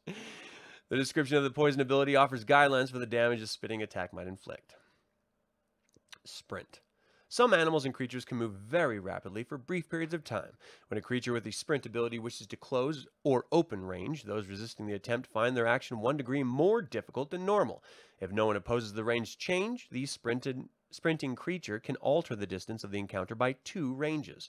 Thus, if a sprinter begins an encounter at near missile range, it can flee out to artillery range or suddenly close to personal range. Creatures can use this ability only once per encounter. That's crazy. Swallow whole. Oy vey. Many large creatures, including whales and dragons, have mass have maws so massive that they can swallow a man-sized creature in a single gulp. Any hero wounded at melee range by a creature with this ability to swallow whole must succeed in an average agility dexterity action or be consumed by it. A swallowed hero cannot attempt any actions and will die after a number of minutes equal to his endurance score. Only by slaying the creature that swallowed him and cutting him free can the hero's companions rescue their friend. Did you guys ever see the film Nope? That's what this reminds me of. Once a creature has been consumed, creatures whose total endurance scores equal its own. It can no longer use its swallowing attack. It digests the creature it has consumed at a rate of one endurance point per half hour. Thus, a creature with a score of 30 that swallowed six normal men with scores of 5 each would find itself sated and unable to use its swallowing attack After five hours, it would have digested two of these men, 10 total endurance points, and could swallow two more. Once digested, a hero cannot be restored to life. Thrown weapons. The ability to use thrown weapons resembles that of wielding missile weapons. This ability, however, reflects a creature's fondness for spears, thrown rocks, and similar arms. Creatures can throw weapons at melee or near missile range, inflicting damage as though for melee attacks. Trample. Many very massive creatures can grind their enemies beneath their feet. Usually, a trample follows a successful attempt to close range. Whenever an animal with this ability successfully closes from melee to personal range, it can make an immediate attack by trampling an enemy, in addition to its normal assault. To escape a trample, a hero must make a successful average agility dexterity action. Failure means he suffers normal melee damage from the attack. If the victim of a trample cannot over- open range before the next exchange of blows, he's trampled again. Web. Spiders are not the only creatures who can make webs. Instead of making a normal melee attack, a web spinning creature may attempt to ensnare its enemy. Anyone subjected to such an attack must succeed in an average agility, dexterity action, or find himself bound up tightly in sticky strands. An entangled character suffers a reduction in his agility score to just one point until he escapes. To free a trapped person, or pull oneself free from the web, a hero must succeed in an average strength endurance action. Yeah, right. Let's see. Let's go back to the beginning of these monsters. I think that was it. Hostile non-humans. The race of tall, thin humanoids from a land east of Ansalon was named Brutes by the Knights of Takhisis, who used their rugged creatures as troops and slaves. Their blue-painted skin frightens many civilized races, as does their rough-sounding language. The blue pigment reportedly provides Brutes with the protection of armor and resistance to magic in addition to healing properties ogres. Once the most beautiful of all races fell from the grace during the Age of Dreams, they now number among Krynn's ugliest, dimmest, and most brutal inhabitants. These savage and evil creatures average about nine feet in height and dress in skins and rags. Related to ogres are the many races of giants. Standing between 8 and 16 feet tall, these humanoids inhabit Ansalon's rugged landscapes. Cyclopses bear a distinguished single eye in the center of their foreheads. The stupid That's rude. The stupid hill giants revile their dirty two-headed kin, the Ettins. The ravenous warty trolls, also of ogre stock, live in packs and have rubbery skin, sharp claws, and thin frames that hide surprising strengths. Goblins are sniveling, evil little creatures derived from the offspring of elves and ogres. What? Gross. The prolific beasts have flat faces, pointed ears, and sharp teeth.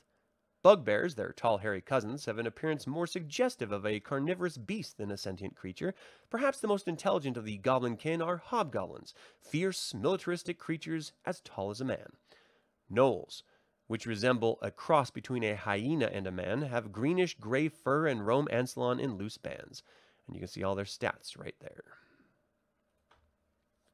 The cowardly kobolds, sadistic kobolds, I'm sorry, the cowardly, sadistic kobolds resemble three foot tall, skinny rats. they hate gnomes above all the other races. All right, where's my dog barking at?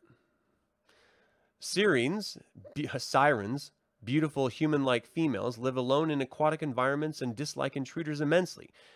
These Zhakar are a thane of dwarf dwarves to reckon with, plagued for centuries by a strange mold disease that once permeated the homes of Thorbardin, these angry dwarves still suffer from illnesses that tatters their skin, raises lumps in their flesh, and ultimately drives them insane. Animals. The animals in the table on the next page match their normal world namesakes in every way. Giant versions of animals, such as insects, bats, eagles, etc., can grow 10 to 100 times their normal size. Ice bears, a cross between cave bears and polar bears, live in southern Ansalon. Mammoths serve as pack animals for Knights of Takhisis. Dire wolves are larger than normal varieties of species. Wargs, an evil and intelligent offshoot, often act as goblin mounts. Dwarves harness the 30-foot tractor worms, also called Urkhan worms for the Lake of Thorbardin, to pull carts and work sleds. The tunneling of young worms tills the soil in the dwarves' farming warren. I did not expect those worms to look like earthworms, just like normal worms. Where's their mouths? Here's all the animals of Ansalon. You can pause the video later if you want to see it. Lost folk, all their stuff. The lizardmen, called Bakali, are stoop shouldered, thick bodied creatures with long tails. This suspicious race stays away from civilized folk. They seem savage, but have a strong sense of honor. Their legend tells them that they were created during the age of Starbirth to worship the firstborn five dragons.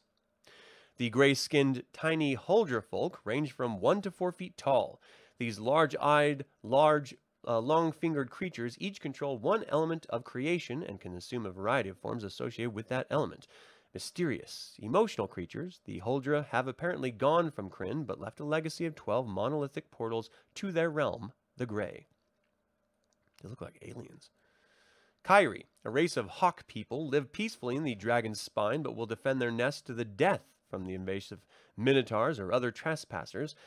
They support their frail, feathery bodies in flight by winged arms, but can also walk on their taloned feet.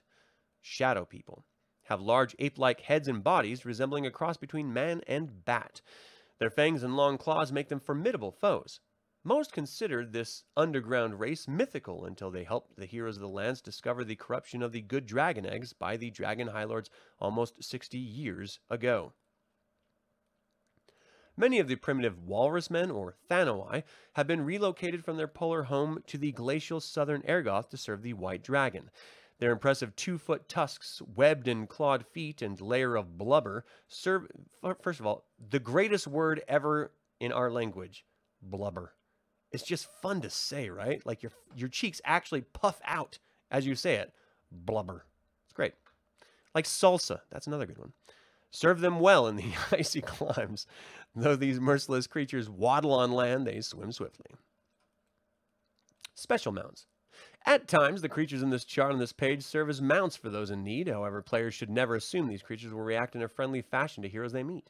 The fierce half lion, half eagle griffins often carry elves in battle and on missions. A griffin loves horse flesh and is more likely to serve as a mount than the hippogriff, half horse, half eagle, or the hippocampus, half horse, half fish. The giant telepathic owls of the Darkenwood carried Tanis half elven during an adventure before the War of the Lance. Nightmares, black steeds with glowing red eyes and burning hooves, carry only evil riders.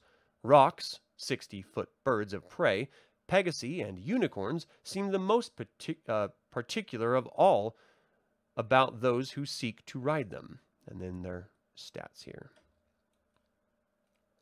Monsters. The blue snake-like behir, whose head resembles that of a crocodile, measures 40 feet long. Its dozen or so legs help this solitary horned monster slither quickly. A chimera is a territorial predator with the hindquarters of a goat, the forequarters of a lion, and the wings of a dragon. It also has three heads, goat, lion, and dragon, which tend to fight due to the hybrid's conflicting natures. The cockatrice, a turkey-sized creature that resembles a yellow rooster, with gray bat wings and a lizard's green tail seems too silly looking to be dangerous. However, a touch of its fierce fowl's beak means death. Creatures formed from the very elements of air, earth, fire, and water come in a wide range of sizes and levels of intelligence. Their mastery of their specific element allows them to employ ingenious elemental weapons against foes. Water elementals have a low coordination rating on land than in their environment and must remain within artillery range of water. Gargoyles, ferocious, magical predators found in ruins, will attack any creature in a surprising swoop. They prefer to inflict slow, painful death. Jeez. Gorgons, female humanoids with hair of snakes, petrify anyone who looks upon them. Ugly, smelly harpies have the body of a vulture and the torso and head of a woman. Their beautiful, strong, their beautiful, strong entices victims. Oh, beautiful song. I can't read entices victims to them to feast upon. A rare form of giant squid called the kraken grows to a length of 90 feet. This intelligent creature breathes water and air and can drag a 60 foot ship under the waves to its great maw. The Lords of Whales, Leviathans, measures up to 1,000 feet long. One such monster lives in each of Krynn's oceans, hibernating for years until called upon to respond to the needs of whales. What? I didn't know whales had that much control. A leviathan can swallow a target up to 80 feet long and inflict crushing blows with its fins and tails. Manticores have a lion's body, bat-like wings, and a man's head. These carnivores, roughly as tall as a man, are clumsy flyers but can shoot deadly spikes from their tail. Mermaids, and mermen, are creatures with the upper bodies of humans but the tails of fish. They dwell in undersea communities, but sometimes surface to sun themselves on rocks or attack ships. A naga is a snake-like monster with a humanoid head. These hostile creatures found in both woodland and water environs have been known to serve as village guardians. Before striking, a naga often uses mentalism to boost its mental ability scores, then reads its victims' minds.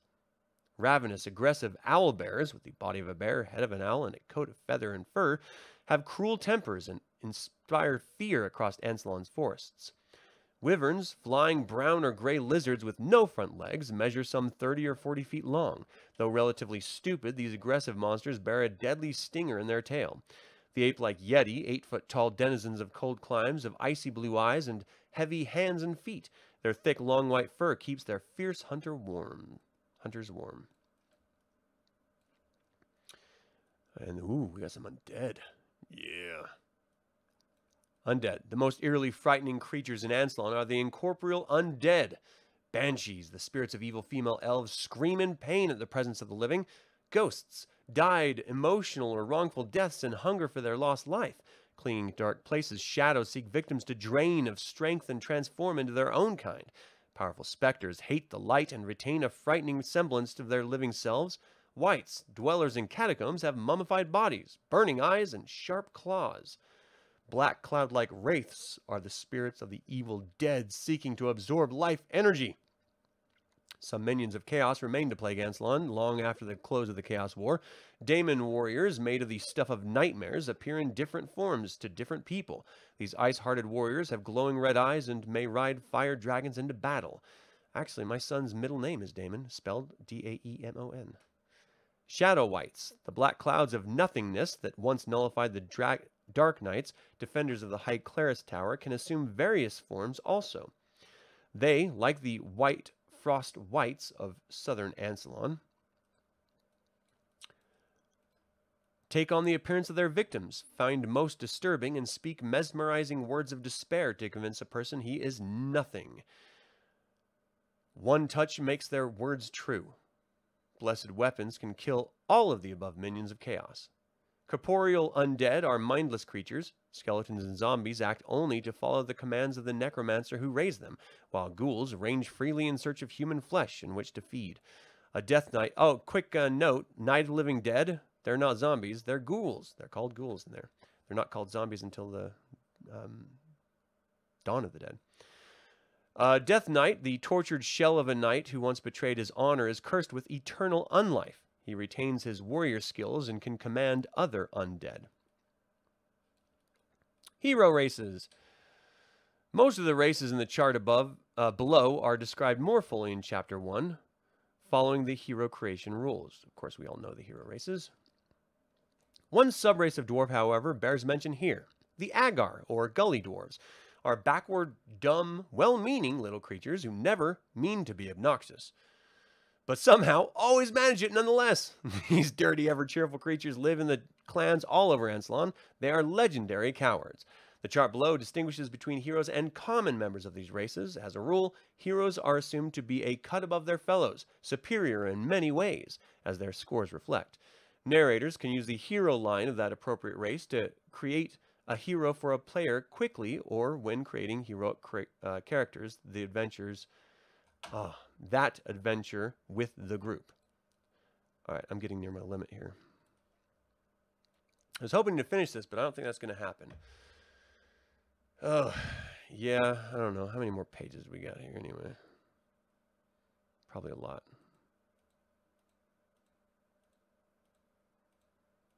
I'm just flipping through really quick. Yeah, this is too much for me to be able to do today. I'm going to stop at Draconians, and then um, I'm probably not going to finish this to be honest, because there's only, you know, there's only like 30 pages left, and it's all like monster stuff. So anyway, I think that's going to do it. Thank you all so much for tuning in. I really do appreciate your time and attention, and uh, you know, goofing off with me on this. I don't know what is it Wednesday, whatever today is. But that is it for this episode of Gaming Saga System. What do you think of the Saga gaming system? Is its focus on hero and story worth the challenge or the change in game mechanics? And would you ever run a Saga system game? Feel free to email me at info at dlsaga.com or comment below. I would like to take a moment and remind you to subscribe to this YouTube channel, ring the bell to get notified about upcoming videos, and click the like button. This all goes to help other Dragonlance fans learn about this channel and its content.